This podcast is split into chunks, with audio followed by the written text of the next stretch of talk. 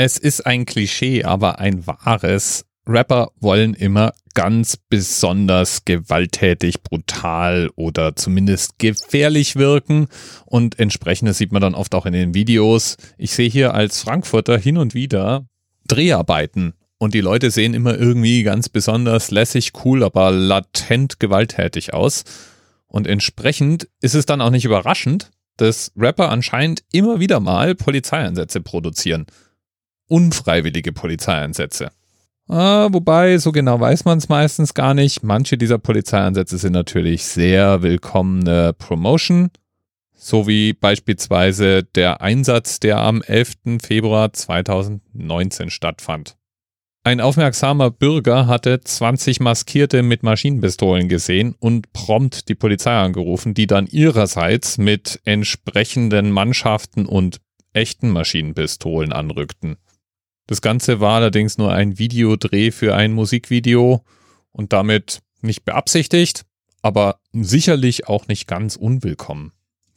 Wie komme ich auf das Ganze? Naja, nochmal so ähnlich, wie ich auf das Thema gestern gekommen bin. Es gibt nämlich eine Sinnuhr mit der Nummer 857 und die wurde veröffentlicht, als das SEK in Frankfurt ein Jubiläum hatte. Und deswegen habe ich einfach mal nach SEK geschaut und stolperte in diese Geschichte rein, weil es war natürlich das SEK Frankfurt, das diesen Rap-Videodreh beendete.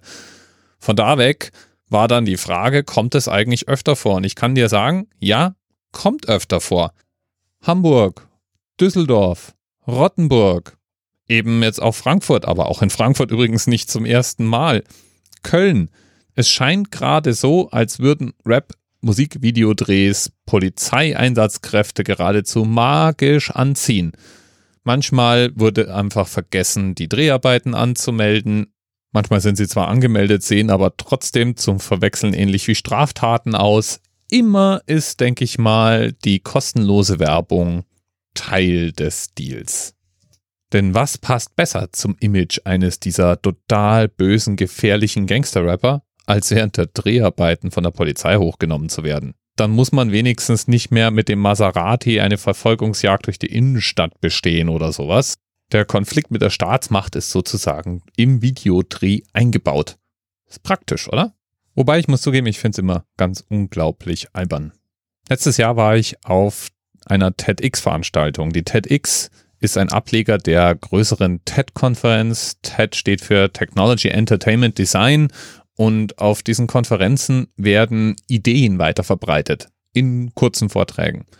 Und letztes Jahr war ich auf einer TEDx-Veranstaltung, die in Mannheim veranstaltet wurde und durfte da den Rapper Tobias Schirneck oder den Rap-Pädagogen sehen, der eine Rap-Schule betreibt. Und ich muss sagen, der war ganz großartig und hat für mich dieses Bild, dass Rapper immer ganz unbedingt dringend Gangster-Rapper sein müssen, wieder so ein bisschen versöhnt, denn der hat für uns nicht nur gerappt, sondern der hat tatsächlich auch wirklich schöne Worte dafür gefunden. Also wir sind ja Oldschool-Rapper, wir fahren normale Autos, muss nicht immer ein Lamborghini sein und für uns ist das Wichtigste ist die Realness. Die Realness ist die Authentizität, ob es echt ist. Jetzt pass auf, das ist wichtig. Das ist wichtig. Wenn jetzt bei uns 14-jährige Kinder reinkommen und fahren so diesen heutzutage Rap-Film. Long Ash Balla, die Kala, Streifer, Shooting, Schalala. Und dann sagst du, Digga, du bist 14. Warte, ist noch nicht fertig. Der ist nicht nur 14. Digga, du bist 14. Kommst aus Mutterstadt. Und deine Eltern haben dich gebracht. Was ist da los? Und dann sage ich, wie macht ihr das mit Drive-by-Shooting? Schmeißt ihr Äpfel aus dem Bus in Mutterstadt? Seid ihr bekloppt oder was? Und dieses Thema Authentizität und sei doch gerne bitte so, wie du wirklich bist. Das spielt jetzt nicht nur für die 14-jährigen Gangster aus Mutterstadt eine brachiale Rolle, sondern sei so, wie du bist, mach dich authentisch erfahrbar, ist auch im Berufsleben eine brutal schöne Sache. Ich möchte euch Sachen erzählen, ganz kurz, einfach Beispiele, weil, ach Gott, wir machen so viel, longer gehen ins Internet, rap-workshop.de, alles voll. Aber so ein paar kleine Beispiele. Wir haben gearbeitet mit einer Maßnahme für junge Leute mit psychischen Erkrankungen, die keinen Weg in den Job finden.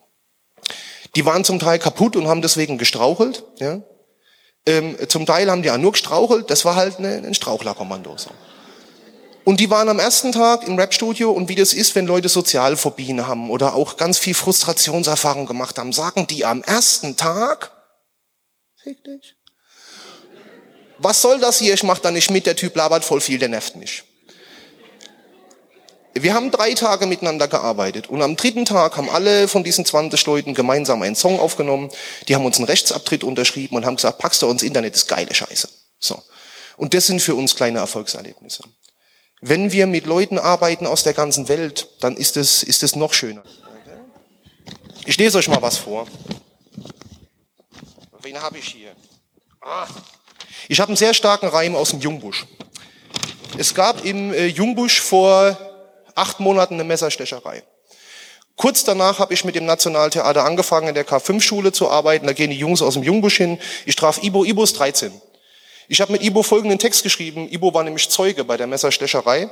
Und auch diese Sachen gehören irgendwie zum Leben junger Leute. Und wenn man dann sieht, wie die das beschreiben, ist es crazy. Seid ihr noch bei mir?